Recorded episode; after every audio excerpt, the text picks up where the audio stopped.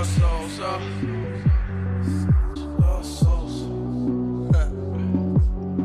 Welcome back, everyone, to the 10th episode of the Take the Points podcast. I'm your co host, Tej Seth, with Arjun Menon, as usual, where we're doing an episode today about what needs to happen for every team in the NFL to win the Super Bowl. Arjun, are you excited for this one? Yeah, I'm very excited for this one. This is kind of an episode that will showcase some of the conversations we have on the daily, like when we're um, at school and like the season's going on, or even during the summer. So it'll be fun to kind of like put our conversations online, put some of our thoughts online for people to hear, and and also like I think it's uh, it'll be good to like give some recognition to some of the teams we don't really talk about a lot, just because um, they're not really in a competitive state right now. Mm-hmm. Yeah, definitely. And you know, I yeah, I, I, agree. I think this is gonna be a fun one. And you know, just just a disclaimer, like I'm gonna be traveling this week, so we're recording a week early. So apologize if there's any big news that comes out uh, and changes something we mentioned in the episode. But basically, what we're doing today is uh, we're kind of doing what every NFL team uh, or fan of every NFL team, especially fans of bad teams, will throw out these if statements when hyping themselves up this year. You know, the most common one is if we can stay healthy this year, we can make the playoffs, uh, which is fine because you know there's there's usually you know there's a fifty percent chance of a team being above average in injuries, right? Like so, so that's that's kind of how that works. So you know, in a perfect world, that would mean there's a fifty percent chance that they make the playoffs. The problem is when you start co- compounding if statements together, the probability dramatically decreases. Right? If we stay healthy and our quarterback uh, becomes a top 12 quarterback, which let's say has a 20% chance of happening, you know, you multiply those two probabilities together, and all of a sudden you have a 10% chance of your team making the playoffs. So, uh, you know, we we we it's it's tough when you have multiple if statements you need for your team to be a championship contender, but that's why we're going to go through that for each team today. Yeah, that's that's a great point. And when I was putting together my if statements for my teams, like I, I thought of it as like a parlay. Like the more ifs you add, the the higher the odds, and the worse of uh, implied probability that you have. So really excited for this one. And um, you know, today we're basically just going to go through every NFL team and some of the if statements. They need to be Super Bowl contenders, and the way we'll do it, 32 teams. Me and Tej will alternate each team based on uh, you know, the first super like the the best Super Bowl odds, and I'll take the next. So Tej will start with the Bills, I'll do the Bucks, Tej got Tej will do the Chiefs, and so on and so forth. So Tej, what are the things that you think need to happen for the Bills to win the Super Bowl this year? Yeah, yeah. So the the Bills at, at plus six hundred are you know only a one if statement team because like I think they're the, the best team in the NFL right now, and the market agrees. You know, top four quarterback, pretty good offensive line. Uh, Stefon Diggs and Gabriel Davis go well together you know, really good defense last year, and they added Von Miller and you know the best safety duo in the league. So my if statement for the Bills are they're Super Bowl contenders if their corners can stop explosive passing plays that can help them beat the Chiefs and the Chargers, uh, both in the regular season and the playoffs. Uh, you know, teams like that. Um, you know, this is basically can Tre'Davious White still play at a high level after his injury? Can Kaiir Elam play at a league average level as a rookie? And we know that's so tough for rookie corners to step in and do that. But you know, if if they stop the Chiefs in the fourth quarter on, on one of those drives last year, I think they would have, you know, blown out the Bengals in the AFC championship and probably would have won the Super Bowl. So if they do that this year, they should be able to to be, you know, Super Bowl champions uh, you know, out of out of the the really tough AFC. Yeah, no, that's a I love that. And obviously, the Bills are favored in the betting markets for a reason. So, one if statement is kind of all you need. Um, so, the first team I have, the Tampa Bay Buccaneers, plus 700 to win the Super Bowl. Um, weirdly enough, like I think the Bucks are actually a team that has a couple if statements, you know, despite being the second high highest uh, or second best odds. So my first one is if Julio Jones can stay healthy and provide the Bucks a solid a third receiving option, um, even with Godwin, and if Godwin's not playing, then he could be the second option behind Russell Gage. I, I don't really know how that's going to play out, but but yeah, you know, a healthy Julio's still up there with with some of the best receivers in the game. So if he can stay healthy, healthy, I think that'll help Brady because you know Brady succeeds when he has a lot of weapons at his disposal. Um, second one, if the interior offensive line can hold up um, and not be a massive liability, you know, like one of the things we looked at at PFF is like the, the more weak links you have on the offensive line, the worse off you'll be. And I mean, the Bucks just lost Ryan Jensen, so this is like not a great start to to the season for them. And you know, one of the things you guys um, or you talk, you've always told me is like Brady's doesn't handle interior pressure well. So his interior offensive line collapsing already is not great.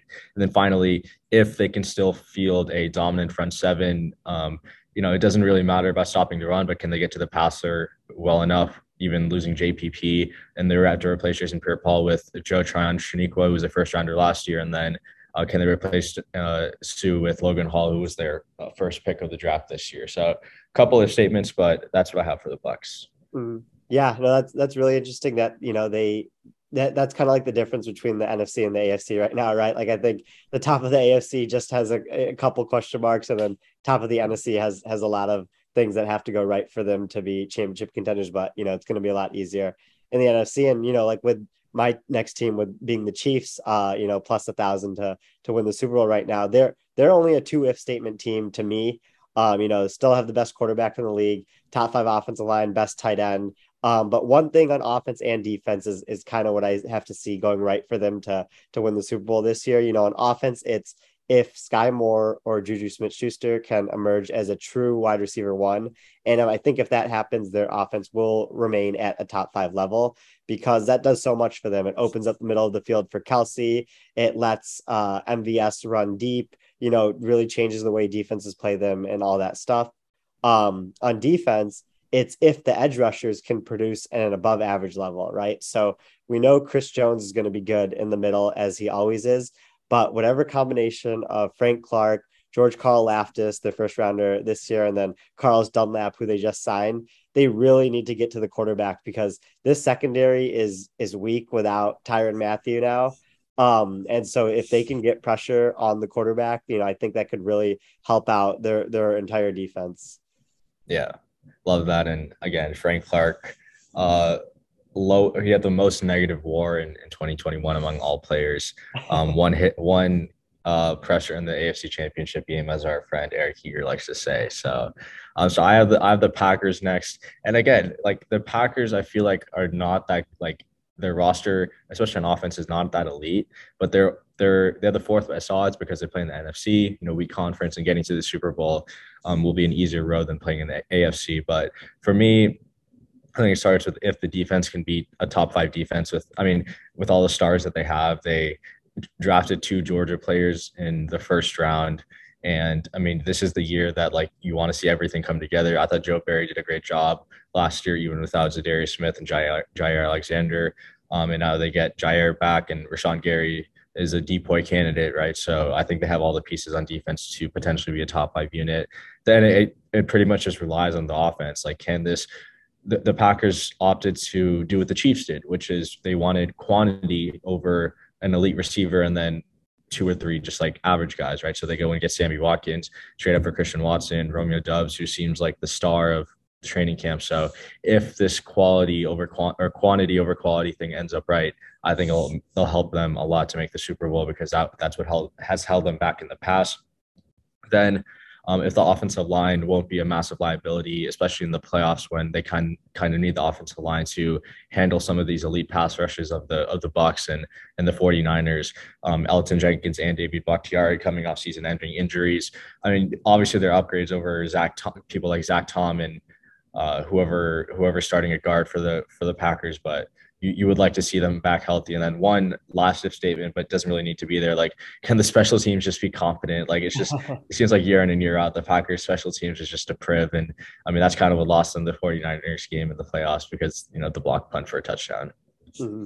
Yeah, you know, as as a Lions fan, I'm so scared of Romeo Doubs. Like, like every single day, there seems to be like some fa- five crazy highlights that he's putting together in training camp, and if they found someone, you know, to to step in right away and be like a good good wide receiver after you know I was kind of making fun of the Packers all off season for not having any good wide receivers. It's gonna it's gonna really stink and and you know Rodgers always makes it work uh, until it comes to you know divisional round and onward. But um, you know looking at looking at the Rams next uh, eleven to one to win the Super Bowl.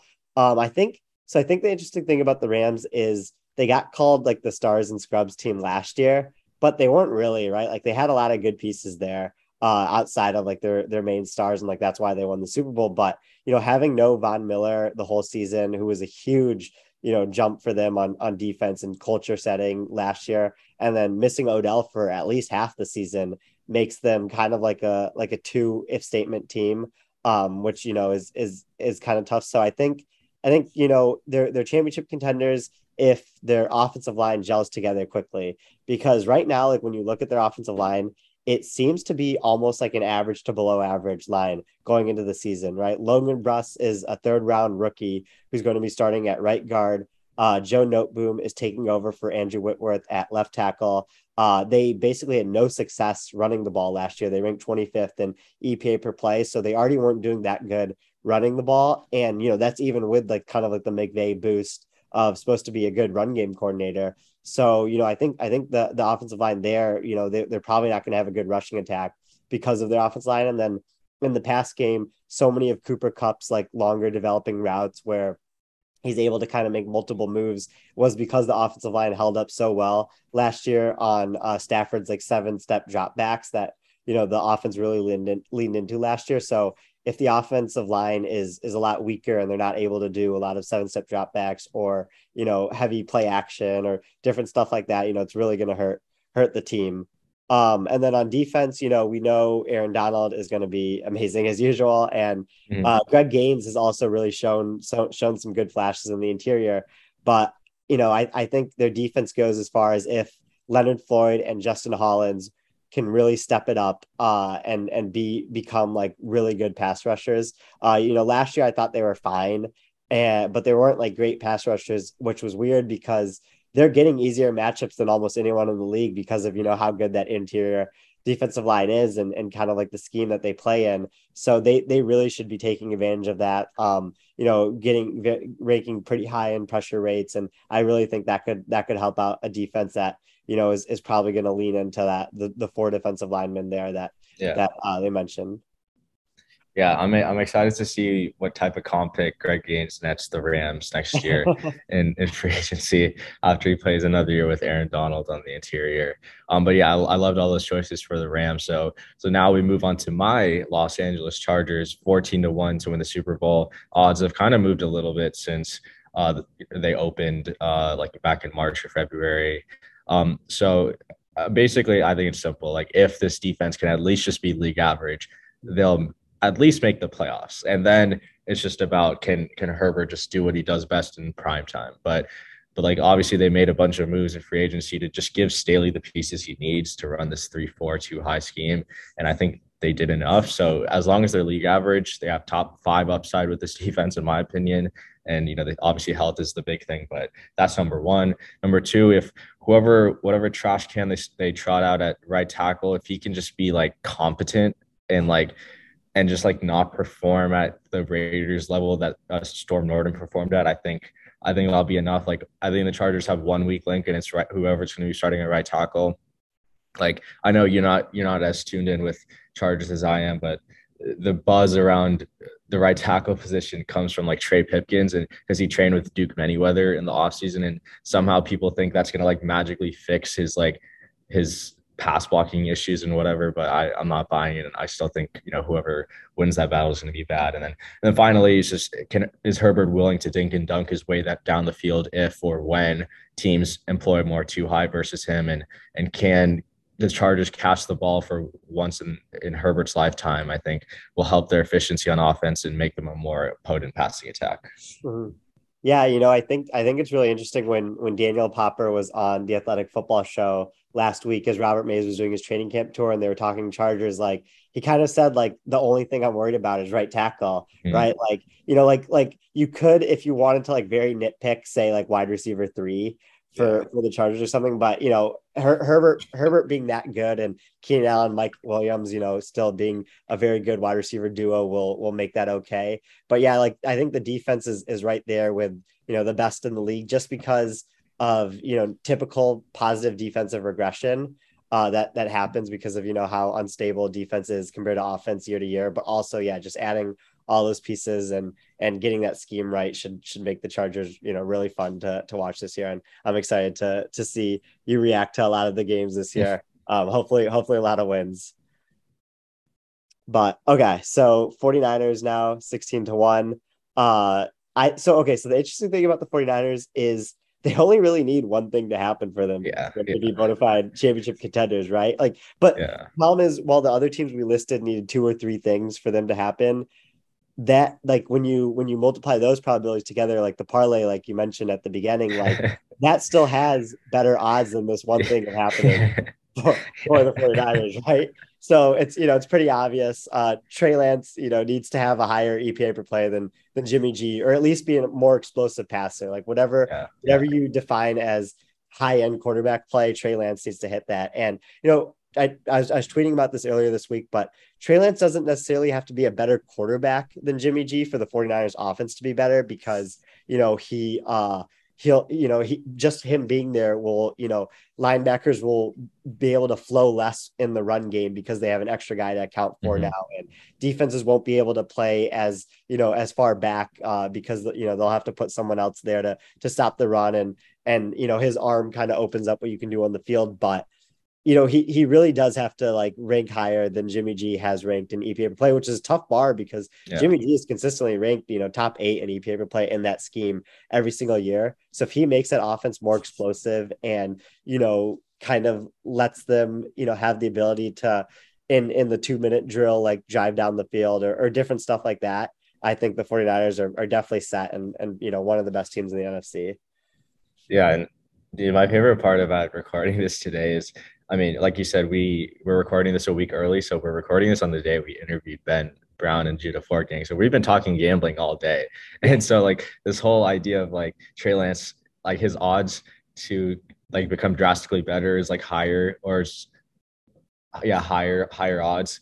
It's like plus 800 and like the parlay that we've been speaking of for the previous teams are like plus 700 or 600 I, I think that's a great way of, of putting that. So um okay now we have the broncos also 16 to 1 and i mean i think it's i think it's pretty straightforward can can russell wilson actually pick up and be fluent in a com- like a completely new offensive scheme in year one can he kind of resort back to those 2017 to 2019 Russ levels where he's kind of an elite quarterback putting the team on his back and then I think this offense could really go, right? We, I mean, Tim Patrick getting hurt, obviously, uh, Tim Patrick getting hurt does not help uh, Russ's case. You know, he was a guy that I was looking forward to seeing Russ potentially target over the middle and help Russ, Russ's efficiency um, over the middle of the field, but that's going to hurt.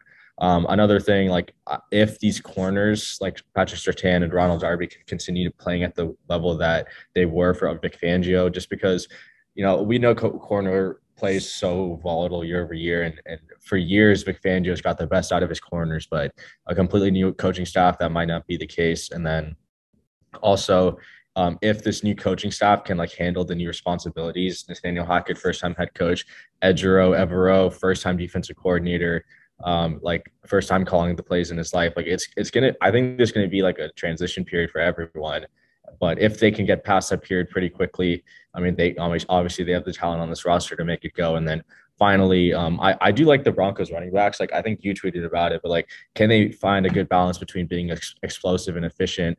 You know, Javonte Williams was explosive, but he wasn't that efficient, and Melvin Gordon was efficient, but he wasn't that explosive. So Mhm. that's that's not a bad balance to have between your two backs. Like if, if you have one that's good in one thing and one that's bad in the other, then that's I mean that's not the worst thing in the world. But but that's what I have for the for the Broncos. Mhm. Yeah, I, I I agree with all of those, and I, I like how you brought up the running back point at the end because my favorite rushing duo that you know as long as I've been watching football was the 2017 Saints with Mark Oh, Ingram, yeah. and Alvin Kamara, oh, you Oh know the Thunder and Lightning. So you know this this might be the Walmart version of that. I don't know. Melvin Gordon and Devontae Williams are as talented as those two, but it's definitely the right strategy I think to take at at running back. But yeah, the the Tim Patrick injury really stinks because like the whole appeal of like the Broncos supporting cast was like they were going to roll out these four like talented wide receivers where where there's not one that's necessarily like a top 10 top 15 wide receiver. Mhm. they're all just like good wide receivers. And like you know what you've talked about with weak link systems like with and wide receiver like being one of those positions like it would have been so hard for defenses to stop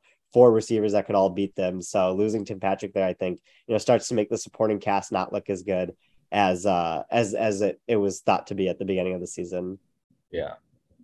but okay so dallas cowboys 20 to 1 um you know when i was kind of going through this exercise i like started to realize i'm like oh like the cowboys roster isn't as good as i i think it is like especially you know at at some positions. Um, I I don't have many concerns about Dak. I think you know he played really well last year until he got injured in that game against the Patriots, and then you know struggled especially on a lot of the throws on the run and out of the pocket that he likes to do.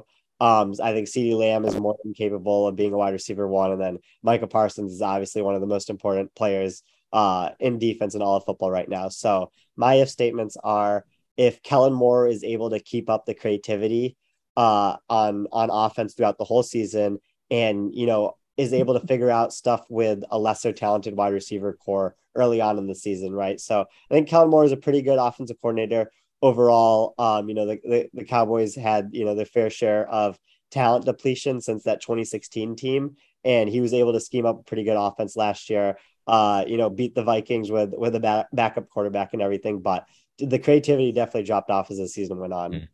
Um, if Neville Gallimore takes a step forward and shores up an interior defensive line that is really bad right now, like you know, I think. Awful. Yeah.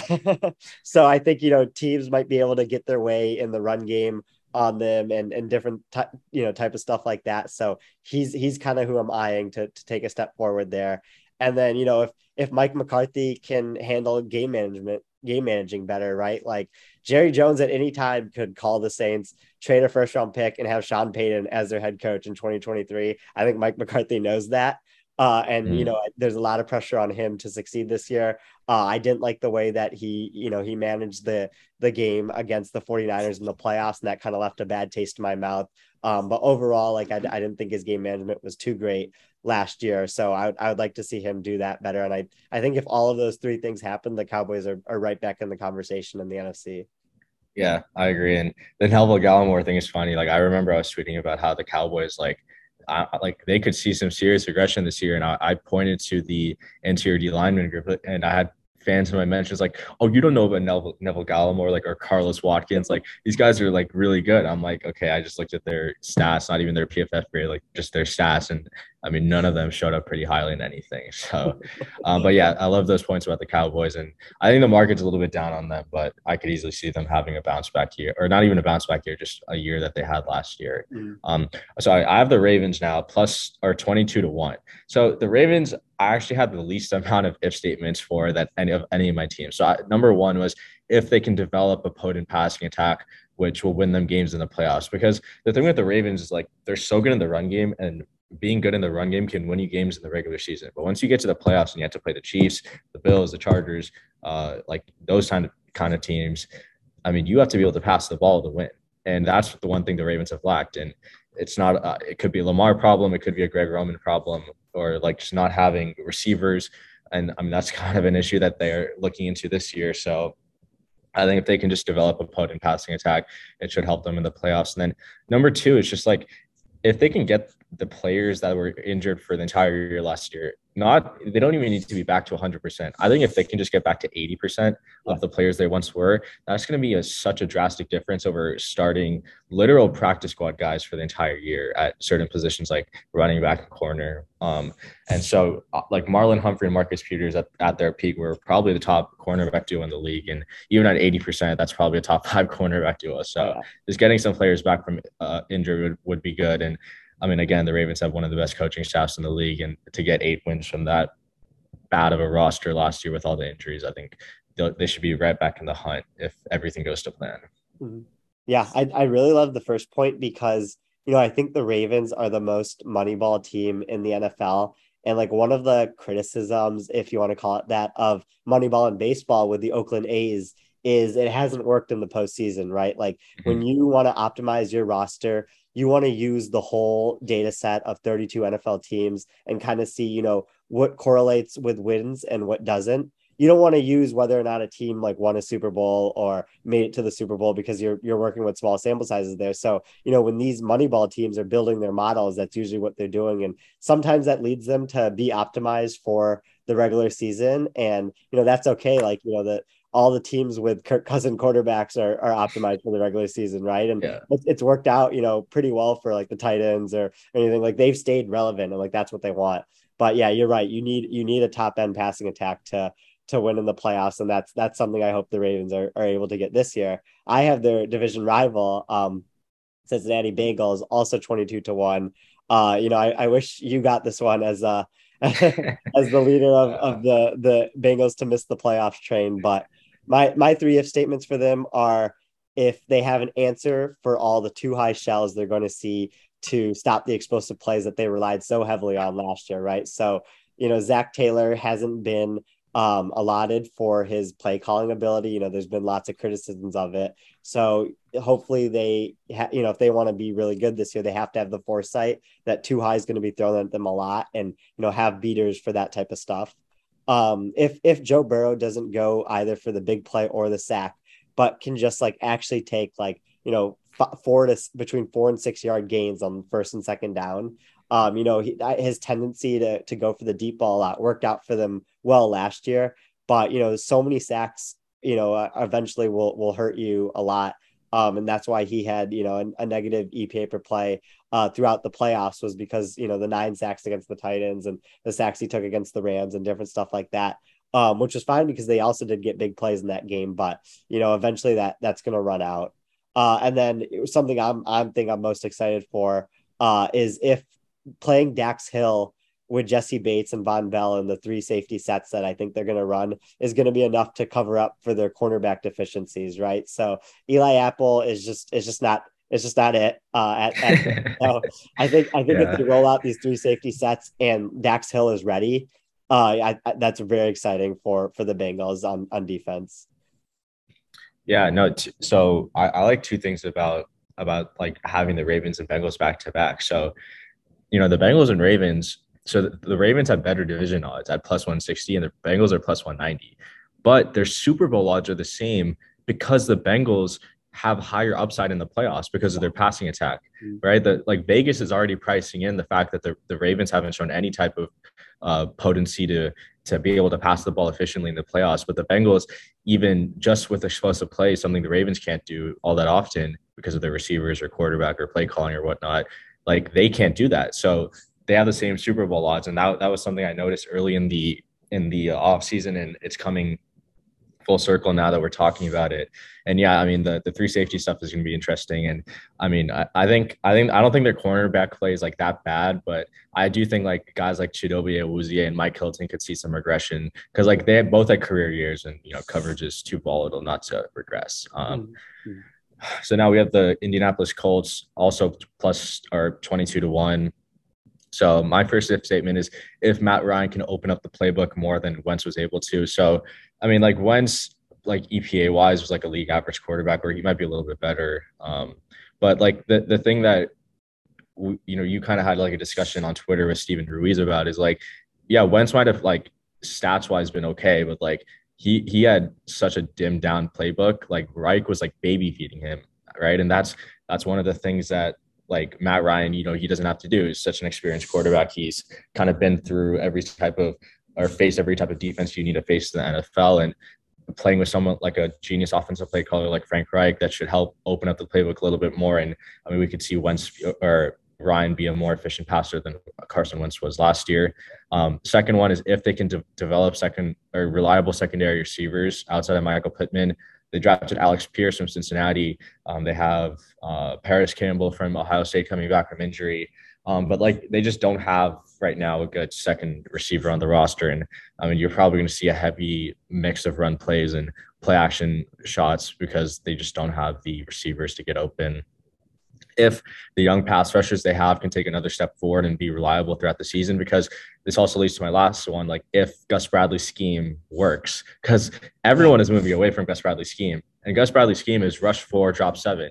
So it's so reliant on Kwity Paye and uh, uh, Dayo Odeyingbo, who's like they called him like the tornado, right? Like, can they get to the passer along with DeForest Buckner? Can they provide a steady pass rush? Because if they can't, if they can't get to the pass rusher, your corners in cover three are going to suffer. Like I like Stephon Gilmore, he's great.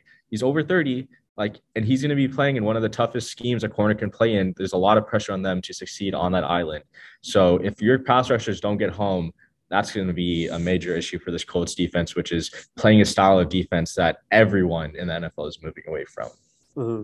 Yeah, you know, I, I as as they play some of those explosive quarterbacks that just eat up single high, I'm I'm excited for your the Gus Bradley special tweets to to be thrown out there. Uh, you know, when when we saw like you know Patrick Mahomes put up 40 piece twice on the Raiders last year with Gus Bradley as, as their defensive coordinator. But yeah, no, those those are those are really good. I'm I'm I'm excited to see you know Matt Ryan open up the playbook. I'm I'm glad Steven uh, was kind of like opened my eyes to to how limited the Colts were last year with Wentz. So yeah, it'll it'll be really cool this year. Um, you know, a, a team that has a lot of uncertainty at quarterback, uh, the Cleveland Browns, 25 to 1. Um, you know, my kind of if statements for them, like the biggest one is if Jacoby Brissett is to is able to keep the Browns at 500 uh, for as long as Deshaun Watson is suspended. So you know, at, at the time we're recording, uh, we don't know how long he's he's suspended for. Um, I guess it'll be more than six games, you know, based on the NFL's appeal. So you know, we've seen Jacoby Brissett have some success, uh, you know, when he filled in for the Colts uh, when Andrew Luck retired, but that fizzled out by by the end of the season. I think Kevin Stefanski is a pretty good play caller but I don't know if he's Reich level to you know to to really get Jacoby Brissett uh, there at that level. But like the Browns defense might be good enough to to keep them at at 500. You know, if Deshaun Watson mm-hmm. spent eight or ten games, and then he'll come back and and uh, and go from there. Um, another one is you know at, at wide receiver if Amari Cooper is able to keep up his route running ability throughout the whole season, right? Like we've seen Amari Cooper have fast starts to the season. We've seen him play well in domes and you know in in uh during during one o'clock regular season games, right? Like and you know the, the problem that he's had is when it's outdoors, when it's cold later in the season, he doesn't seem to kind of have the production that he usually has. So, you know, yeah. if he's able to do that, you know, coupled with DPJ and the tight ends that the Browns have, I think that could be pretty good weapons, but it, he, it, it a lot relies on him there. Um, and then if their interior defensive line of Jordan Elliott and Taven Bryan isn't a bottom five unit in the league, you know, kind of similar things they want to run, uh, you know, a lot of too high, a lot of quarters, uh, and you you need some some interior defensive linemen to to gap and a half and and make sure that you're not getting run on for five six yards of carry. So I think that's very important for for those guys to step up. Yeah, it's pretty interesting that they they paid their interior offensive line so much money and they kind of like neglect, neglect eh, neglected the interior defensive line. And yeah, the Cooper point is great. And I, I, remember you, me, and Steven Ruiz again, who we just talked to a lot. He kind of told us like he didn't think Amari was a great fit for the Browns offense because of a lot of like the blocking stuff they'll have to do. But yeah, I mean, I'm not not going to count him out because of how good he is as a receiver. Um, next up, I have the Philadelphia Eagles, 25 to one. Uh, first if statement if the addition of AJ Brown can open up the passing game over the middle and make the overall attack more efficient. Obviously, they traded for him to be their over the middle YAC type of guy. And DeVonta Smith, I guess, is more of a possession receiver who works more on the outside.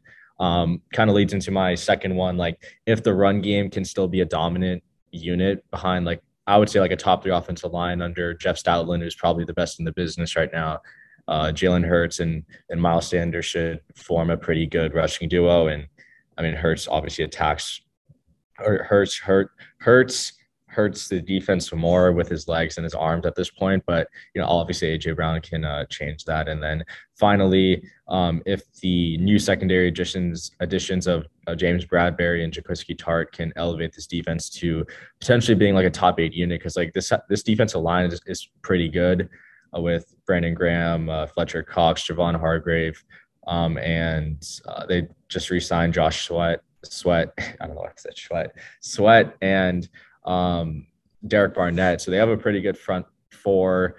Uh, Kyzir White and uh, Dean at linebacker, and I think their defensive secondary is pretty good. So looking for them their defense to take take another step forward this year under Jonathan Gannon, who I think is planning to run a lot more Staley Fangio principles than he did last year. Mm-hmm. Yeah, I know. I, I'm I'm really excited to see the the Eagles run game of this year. I think you know they kind of found their groove um, after they they played the Lions, which most teams that's what happens with most teams in the league. Um, but you know, it kind of kind of went from there, and yeah, I I I'd really like that point about about Hurts. Um, I think you know, kind of a, a team in a similar situation, Arizona Cardinals, thirty-five to one. Um, you know, the the first one is is pretty obvious. Uh, if Cliff Kingsbury and Kyler Murray don't experience their annual second half of the season offensive collapse. Uh, you know, first half of the season, like weeks one through eight, they've the Cardinals have ranked third in EPA per play uh, with Cliff and Kyler Murray there together. And the second half of the season, they've ranked 21st in EPA per play. So that's a significant drop off, more than you know some of the other uh, coordinators that have had second half of the season drop offs, like Sean McVay and Kellen Moore. Um, if the supporting cast around Kyler is good enough to be, you know, make them uh, a 500 team when Hopkins comes back from his suspension. So, you know, I think Hollywood Brown is a good wide receiver too, but can he be a wide receiver one uh, at the beginning of the season for them? I think Rondale Moore was used very weirdly last year, only on screens, uh, you know, had a negative average depth of target. So, you know, if they fix that type of stuff and change up the scheme a little, that that could be cool. Um, and then, you know, kind of on the defensive end, there's there's two if statements. You know, if Vance Joseph works his magic with the cornerback room and gets them not to be a bottom five unit because they are talent deprived there. Uh, and then you know if if one of the linebackers drafted in the top 10, you know, Isaiah, or sorry, not the top 10, first round, and Isaiah Simmons and Zaven Collins are able to live up to their draft, half of their draft status. That's all I'm asking for, right? Like, like they, they have just not been good so far. So just, you know, just take the, take the step forward and be a league average linebacker. Um, and then last one is if they let Connor McQuiston, uh, you know, do all the analytics for them, you know, during the, uh, during the season this year. Yeah. Love, love that. Uh, yeah, I, am excited to see what the Cardinals come up with this year. They kind of look a big wild card to me. Mm-hmm. And I mean, betting markets don't really think they're going to be that good, have their win total at eight and a half. So um, love, love all those points you made. So I have the Las, Las Vegas Raiders now. And, you know, Raiders are a team I'm a bit down on, but putting together this, these if statements, I wonder if I'm too down on them because I mean, they're it's kind of like just relying on a couple of things. So first was like if the addition of Davante Adams can make this passing attack like a top five, top three unit, because like Davante, uh, Renfrow, and Waller might be one of the best trios in the NFL, like that that a quarterback can throw to. But like after that, I mean, they don't really have like that reliable of a third option like other or a fourth option like some some other teams have. Um, and then if this offensive line can just be league average, like I think I talked about it when I gave out the Raiders under. Like this is one of the worst offensive lines in the NFL. Outside of Colton Miller, they literally have four weak links. And the funny thing is, Raiders beat reporters are kind of reporting that even after Denzelle Good retired, like Brandon Parker might be starting over Alex Leatherwood at tackle. So it kind of tells you how bad Alex Leatherwood is. But you know, wisdom of the crowds wouldn't have told you that. Um, if this defense can like maybe just be at least like league average or top 20 uh, and transition to a Fangio style defense. So like the Chargers struggled a lot going from Gus Bradley to Brandon Staley. Like now the Raiders going from Gus Bradley to Patrick Graham, who's running the two high stuff. So the, the Raiders might have the work like a worse interior D line than the Browns and the Cowboys, and their corners are nothing special. And Johnathan Abram again, not a great safety. So if they can make a smooth tra- transition, then they should be okay. And then finally, if Josh McDaniels can be good at things like fourth down decisions and, and kind of like controlling the locker room, because didn't really seem like he had a good grasp on either of those things when he was in Denver last time. Mm-hmm. Yeah, all, all great points. And, you know, that's why you kind of talked me into being lower on the Raiders throughout the offseason is because like initially I was so excited for Derek Carr to be throwing to Davante Adams, Darren Waller, Hunter Renfrow. Um, but you know, as, as you like kind of looked at the other spots of the roster, I'm like, oh yeah, that's that's not as that's not as good as I thought. Um, the, the okay, so New Orleans Saints 40 to 1 to win the Super Bowl. Uh, if Trevor Penning one stops getting into fights at training camp, but uh, jokes aside, if, if he's at least a league average uh, player at left tackle, I think that would be huge for them. Uh, keeping keeping the offensive line, keeping Jameis upright. Uh, if Pete Carmichael can emulate Sean Payton's ability as a play caller. You know, you're not gonna you're not gonna be as good of a play caller as Sean Payton. Like that's just not gonna happen. So mm-hmm. you know, I'm, mm-hmm. I'm, curious to see kind of if, if he's at least picked up things about sequencing. And Sean Payton was always so good at calling screens at the right time. I thought like that was his best skill. So like maybe Carmichael has picked up on like when to know how to do that and stuff. Um, if Michael Thomas returns to 80% of what he used to be. Uh, the slant quickness, the overall catchability, all that stuff would be massive for the Saints offense to just, you know, magically get back a top 15, top 10 receiver in the league. Uh, and then you know if if Jameis Winston is able to keep his usage low this year, right? Like I think he really excelled last year when the Saints were running the ball a lot. Um, you know, kind of kind of making sure making life easy on Jameis, not making him, you know, feel like he had to be desperate. And, you know, having a positive game script is so crucial for him. Uh, as you know, he we've seen him get erratic uh when when it's a negative game script. So if they if they're you know, if they do stuff where their defense is is getting turnovers early or they're able to run the ball, throw screens to get Jameson a rhythm. I think he can be really, really good in this offense, and I'd be really excited for the Saints. Yeah, the the Jameis point is is probably the biggest contingency point, and mm-hmm. obviously because of the quarterback position, they need him to step up. So I love those points there. Uh, so I have the Vikings now forty to one. Um, like, look, the Vikings were a tough team for me because like honestly, it's it's not about like the, the amount of if, if statements I have. It's just like like it's the Vikings. Like this is just a league average team, and I mean we know their floor is, is like missing the playoffs, and their ceiling is probably like the championship game. But uh, my first if statement was like if Kevin O'Connell running his version of whatever offense he's going to run um, under Kirk Cousins, can it like can it work? Like can Cousins um, withstand like a high passing volume, something that Matthew Stafford had last year, and can that can that translate in, in the playoffs as well? Like, can they rely on Kirk Cousins to be a potentially top eight, top nine quarterback instead of like a league average quarterback he's been the past couple of years? Um, can this defense kind of like withstand some of the lack of talent across the board? Because this isn't a really a talented defense at all. On maybe the defensive line has some talent with the interior defensive linemen and Za'Darius Smith and Danielle Hunter, but the corners and the secondaries and all that great outside of Harrison Smith.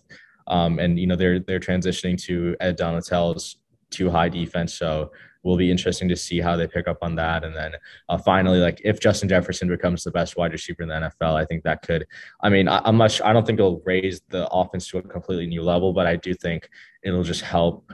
Uh, other receivers around it because defenses will have to key in uh, more attention on Jefferson and uh, uh, divide some of their coverage responsibilities to him specifically. Mm.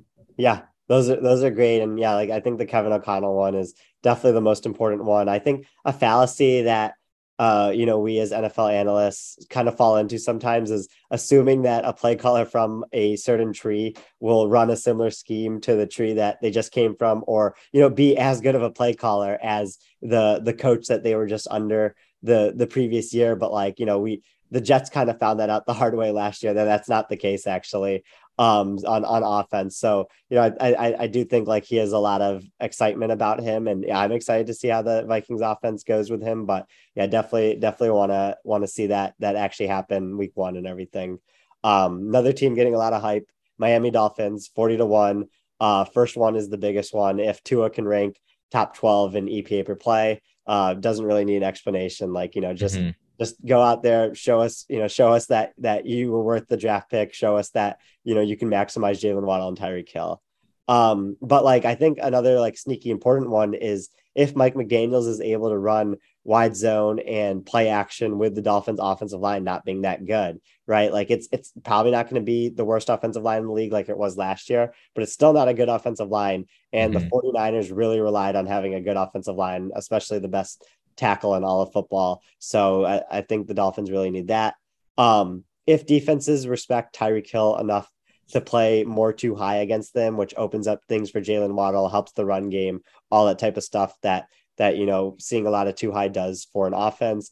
And uh, you know, if the defense is able to adjust to a scheme change, right? Like I thought Brian Brian Flores, uh, you know, his aggressive cover one, sometimes cover zero, uh, depending on the opponent. Scheme was really good with the players that they have, and Jevon Holland, you know, fit that role perfectly. And um, you know, they they they have a lot of fun players on defense, but there is going to be a scheme change with with a new coaching staff without Brian Flores running the the ship. So I think I think it'll it'll it'll be pretty big for their defense to you know maintain a top ten level. Yeah, I'm, I'm curious to see what type of upside Tyreek has in this offense, not getting the ball thrown to him by Patrick Mahomes and instead to a Tagovailoa. So, um, yeah, next I have the Washington Commanders 70 to 1. And so now we're kind of getting to the long shots here. So with with Washington, to me, it kind of starts with their offensive line and their running backs. Like if the running backs can take advantage of some of the perfectly blocked runs that this offensive line provides for them, because like one of the things our friend Eric Eager looked at was though Antonio Gibson was like one of the worst running backs at like taking advantage of a perfectly blocked run, which is one of the best plays in all of football. Um, Gibson didn't. He had one of the highest rates of perfectly perfectly blocked runs, but that didn't translate into a high like yards per carry, and that's something that they need to improve on.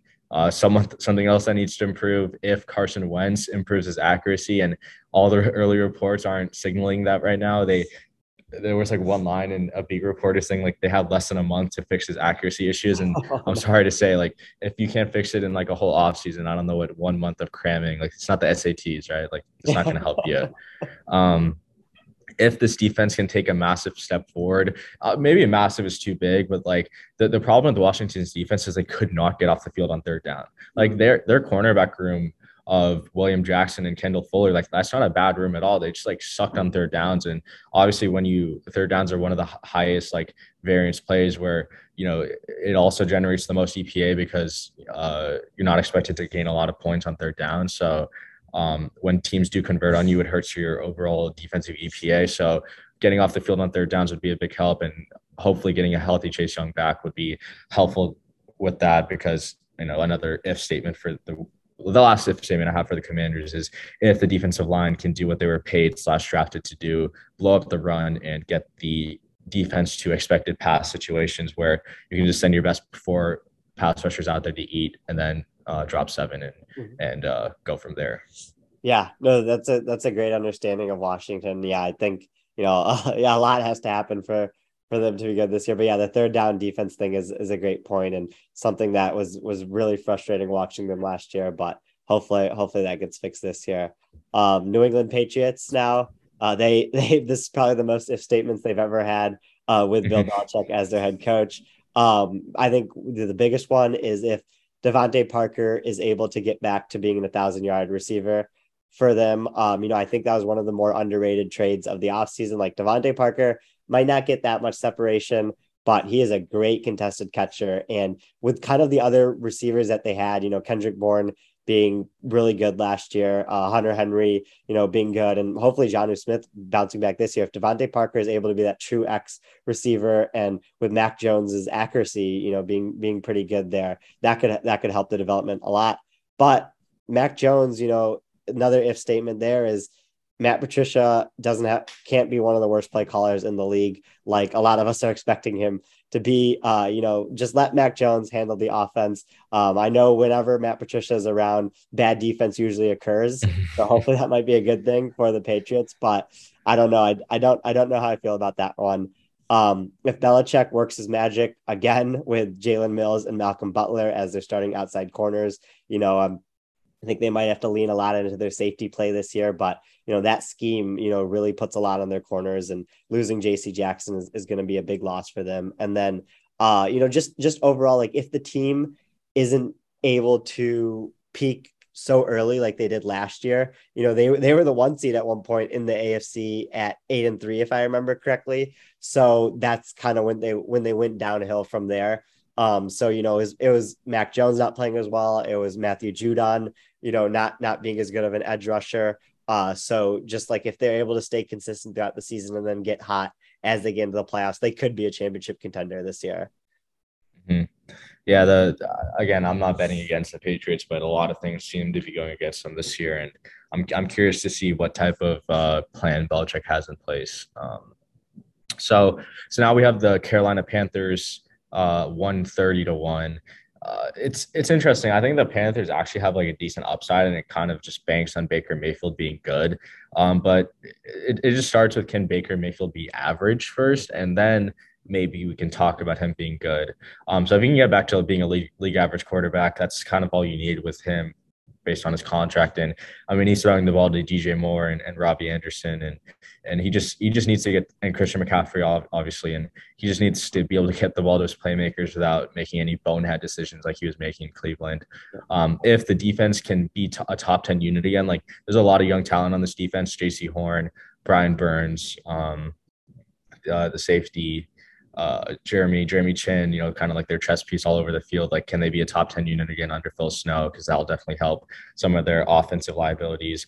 Um, if the new offensive line upgrades can make this unit at least like league average, like, you know, be, um, I'm going to reference the study done by uh, our colleague or my colleague Judah and, and Amelia, like going from a bad to a good or at least average offensive lineman group like that those returns, marginal returns, are pretty big compared from going from like average to great or good to great. So you want to make as many improvements to the offensive line as you need. And I think the the Panthers did that well this offseason. And then finally, if Bob McAdoo, uh, McAdoo can be a good play caller and and kind of just be able to generate some of the easy throws for Mayfield to hit instead of forcing Mayfield to make uh, tough decisions. Mm-hmm. Yeah, no, that is a great point about the offensive line. I, I love that study by Amelia and, and Judah and kind of yeah kind of something you know we've already talked about with weak links but cool to see the data bore that out and, and actually make that a reality. Uh pittsburgh steelers uh if so i think okay so i think like for for this kind of be true they have to start pickett over trubisky. We know what trubisky is. We probably know what pickett is but you know mm-hmm. they still they still should test it out at some point during the season. So when pickett comes in if he's able to play at the level that mac jones was able to last year so you know that's that's you know around like the 14th best quarterback in the nfl step in as a rookie do everything you need to do you know the the other pieces are around you. So so just play play pretty well. Um if the offensive line doesn't play like a bottom five unit in the league you know they don't have that much talent at all that's Ben Roethlisberger had to get off his passes really quickly, partly because of that, partly because he didn't have an arm. But you know, that's that's the type of stuff that they really need to step up there. Um, if Cameron Sutton and Levi Wallace are at least above average corners, you know, we know their defensive line is going to be good. Um, so so their their corners need to step up around Minkah in the secondary. And then if the fourth defensive lineman uh, that's not, you know, TJ Watt or Cam Hayward or Tyson Alualu takes a big leap and makes their front four just a complete nightmare for opposing offenses to handle. Yeah, I, I think it's going to be important for some other defensive linemen to step up following the loss of a PFF favorite Stephon Tuitt. So uh, that's a that's a great point there. And if, if I see the Steelers have a winning record by like midseason, I'm putting a bet on Mike Tomlin, Coach of the Year. Because, yeah, like that's got to hit. Um, now I have the New York Jets. Um, it, it's pretty straightforward. If Zach Wilson can take a massive step forward in his development, it, it kind of all banks on that. It's not even like going from the worst to league average is a big step in my opinion. And then in year three, we could see him take a step forward to being top 10, but at least him being league average would, would be, would be helpful. If Sauce Gardner can be an elite cornerback right from the jump, potentially win defensive rookie of the year. Uh, if the pass rush with Jermaine Johnson and um, getting Carl Lawson back from injury can be as dominant as what uh, Robert Saleh had in San Francisco. If uh, they can have a good early down run rate, like a good early down run rate means like not over 50 or not like even 45 like you want at least like a 60 40 split um, to kind of like limit the like limit the amount of expected pass situations Wilson will be in. Even if Wilson isn't all that efficient, if he's averaging like a positive EPA per play, that's more than likely going to be better than what your run game is giving you. Um, and so, and, and also if Robert Saleh can be as good as on fourth downs as he was last year, and and and you know he was relatively good on fourth downs uh, last year, which was which was a positive for the Jets, even in a season which didn't really seem to have much hope. Mm-hmm. Yeah, really like those. I, I I do like the point about you know his fourth down decisions and everything. That's something that you know is sometimes gets lost with these bad teams like the Jets or, or the Lions or something. But yeah, their mm-hmm. coaches are making good fourth down decisions. But I, I, I, the team that's in a similar spot is like the Jaguars. Uh, you know, Trevor Lawrence. You know, it's it's if he is who we think he is and does rank top twelve in EPA per play. You know, despite their offensive line and receiving options not being exactly what you want to foster growth as a rookie quarterback, but he might just be that good where it doesn't matter. Um, if Travis Etienne's injury didn't affect him and like he's one of the most explosive running backs in the league. Um you know we see we see usually like running backs coming out of college their explosive run rate translates well and he was the most explosive rusher in the PFF database uh you know 2014 through through 2021 if Brandon Scherff is able to be a force multiplier on their offensive line, you know, getting someone in there who's played, you know, offensive line at a high level before, I think could help the development of of the rest of their offensive line and you know having like a guard that can run you know do a lot of cool you know concepts especially in the run game. He was first in run, run block win rate last year and everything i think could really help james robinson and travis etienne in the backfield and then I really liked what I saw from Travon Walker in the Hall of Fame game, which small sample size, but I'm I'm excited for for someone of his athleticism on the defensive line. So if he can win Defensive Rookie of the Year, I think that could be huge for the Jaguars defense. Yeah. Yeah. I mean, like you said, it probably all banks on Lawrence being good and a lot of draft hires being folded into there, but really, really curious to see how Doug Pederson treats Lawrence. Um, so now last or one of the last ones, New York Giants, 130 to 1. So it, it kind of like comes down to the partnership. So I was like, if Brian Daboll and Daniel Jones can be can have a good um, head coach slash play caller quarterback relationship, can like Daniel Jones be not just average? Like I think they need to be above average at this point. So like, can he be a top 12, maybe top 10 quarterback? That's probably too big of a reach. But I mean, Daboll's done wonders with Josh Allen before. Can, or if the, uh, the their offensive tackles can be a, a, top 10 tackle duo right off the bat, like Andrew Thomas took a little bit to develop, but you know, he's one of the better tackles in the game now. And Evan Neal was, was rated pretty highly for a reason. If the young pass rush with Kayvon Thibodeaux and Azeez Ojulari can make some plays, in the run and the pass game. I think that's going to help their their pretty bad secondary out. You know, if they put uh, opposing offenses in expected pass situations, which not not only helps the corners out, but um, will help uh, the the edge rushers not have to worry about like play action and things like that. And then if their wide receiver room can elevate their play from last year and uh, shouting out my guy Judah Forte and Kadarius Toney, wide, wide receiver one season. So you know, it kind of all depends on uh, if their receivers can actually do what they were paid to do or drafted to do. Mm-hmm. Yeah, yeah, I, I, think yeah, Daniel Jones, I think is going to be really interesting this year. How much they lean into his rushing ability. Uh, you know that he was ranked 31st in that athletic uh, executive rankings, which I thought was you know kind of low. I think he is a little bit better than than that. Um, you know, not, but you know, it, it, would be amazing if Daboll could turn him into above average starter. Uh, my Detroit Lions, uh, 150 to one to win the Super Bowl. Uh, I have I have a couple of statements as usual, but uh, if Jared Goff is able to return to 2017 or 2018 level, that would you know just basically do it and definitely put them over their win total that so many people are betting uh, that side of. Um, if Jameson Williams is able to have a Jalen Waddle type season when returning from injury, right? Like just get going right away uh, you know, provide that explosive spark that the Lions offense needs. Um, if Levi Onwuzurike and Aidan Hutchinson on the defensive line overperform expectations. Levi Onwuzurike was a little disappointing uh, as a as a second round rookie last year. Uh, you know, Lee McNeil um, as a third rounder kind of outplayed him. So if he's able to to step up and if Aidan Hutchinson, you know, just walks in and becomes the the edge rusher that people think he will be eventually, that would be massive for the defense.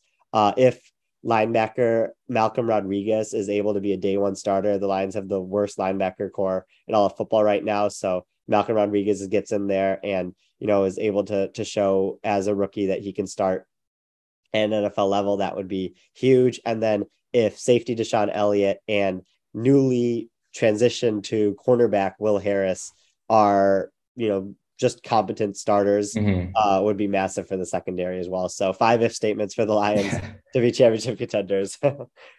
yeah, no, I, I, I, my favorite part last year was you texting me about how bad of a player Will Harris was starting a corner and like how bad the depth was for for the Lions at that point in the season. Yeah. So hopefully, hopefully they won't be in that situation again. I'm um, actually just realized I I missed the Tennessee Titans um, who are plus or plus 4,000, 40 to one. So they're, they're supposed to be right before the Raiders. I think I just glanced over them for some reason, but I'm going to do them real quickly and then pass it to you because then I think we'll be back on in order. Um, but the Tennessee Titans, like if Treylon Burks can be a perfect fit or replacement for AJ Brown is not only just an over the middle guy, but like a guy that can generate a lot of yards after the catch if Derrick Henry continues to perform at like an outlier level and kind of withstands that 1500 carry threshold that you always like to talk about with rushing yards over expected, Um, if the defense can again perform at a top 10 level like they did last year, I think I think they a little bit overperformed based on some of the talent they had on the roster, which leads into my next statement. Like if the corners can be surprisingly good again, um, you know, Kristian Fulton and the the slot corner from Washington, Elijah Molden, can they like be, you know, above average corners again with with elite safety play? I think they'll go a long way in helping the Titans to potentially stay relevant in a pretty crowded AFC.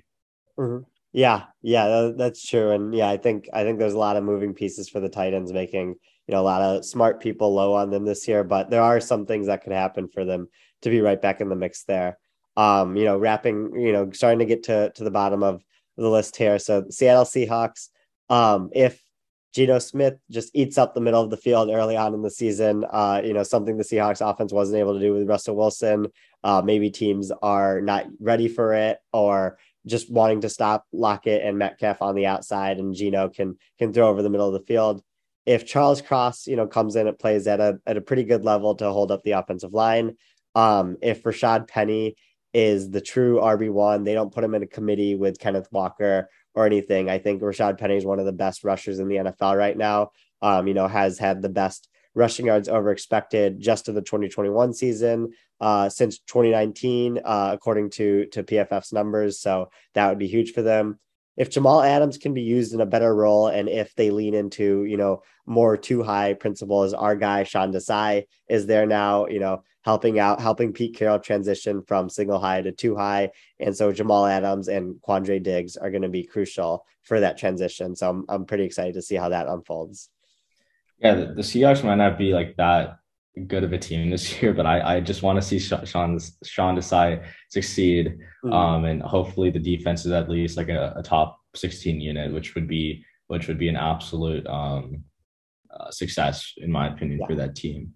Um, so now I have the Chicago Bears 150 to one. Like I, I really just struggled because I don't, I mean, like I just don't think these these guys are going to compete for a Super Bowl. They traded away Khalil Mack for a reason. They haven't even extended Roquan Smith. So I mean, I don't even know like really what to say other than like if this off like if Justin Fields takes a big step forward, but he's not even throwing the ball into anyone. So it's like if Velus Jones comes into the NFL like Malcolm Brogdon does like like a really old uh, college player who played like the max amount of years he could play at college and he's like he might be like one of the most more pro ready receivers in the draft and he kind of has to show that to uh for the for the bears to be good and then the other one is like if um if robert quinn st- sticks around and potentially it can revitalize like a pretty dormant defense outside of him Jaylon johnson Roquan and Eddie Jackson, like can can he be a spark plug on on that defensive line? Because other than him, there's really no one that can get after the passer.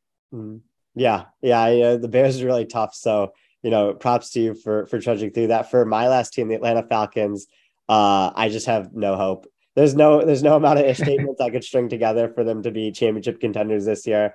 Um, just tank, get Bryce Young, have him be throwing to Drake London, Kyle Pitts, and Calvin Ridley in 2023, and uh and and go from there. Like Falcons just just don't try to even be championship contenders, even if you could this year. Yeah, I for the Texans, I just said uh no way they sniff the Super Bowl. So I I don't even yeah. I think we ended on the same page there. That's funny, but yeah, this this is great. Um, you know, just shout out Bill Connelly for for kind of doing this for you know college football and like something that that kind of inspired this episode and you know it's it's cool to see see kind of like each team and like how many things need to go right for them to be championship contenders you know when we start at the top is going pretty quickly with with just one or two things to say for each team but mm-hmm. not very long uh towards the end there. But yeah this is this is a lot of fun. I'm, I'm glad we got to to kind of talk about each each of the 32 teams. Yeah, no, this was uh, this was great, and this was a really fun day of podcasting with this and uh, the other interviews we had. So, you know, really, really enjoyed this. This wonderful Sunday.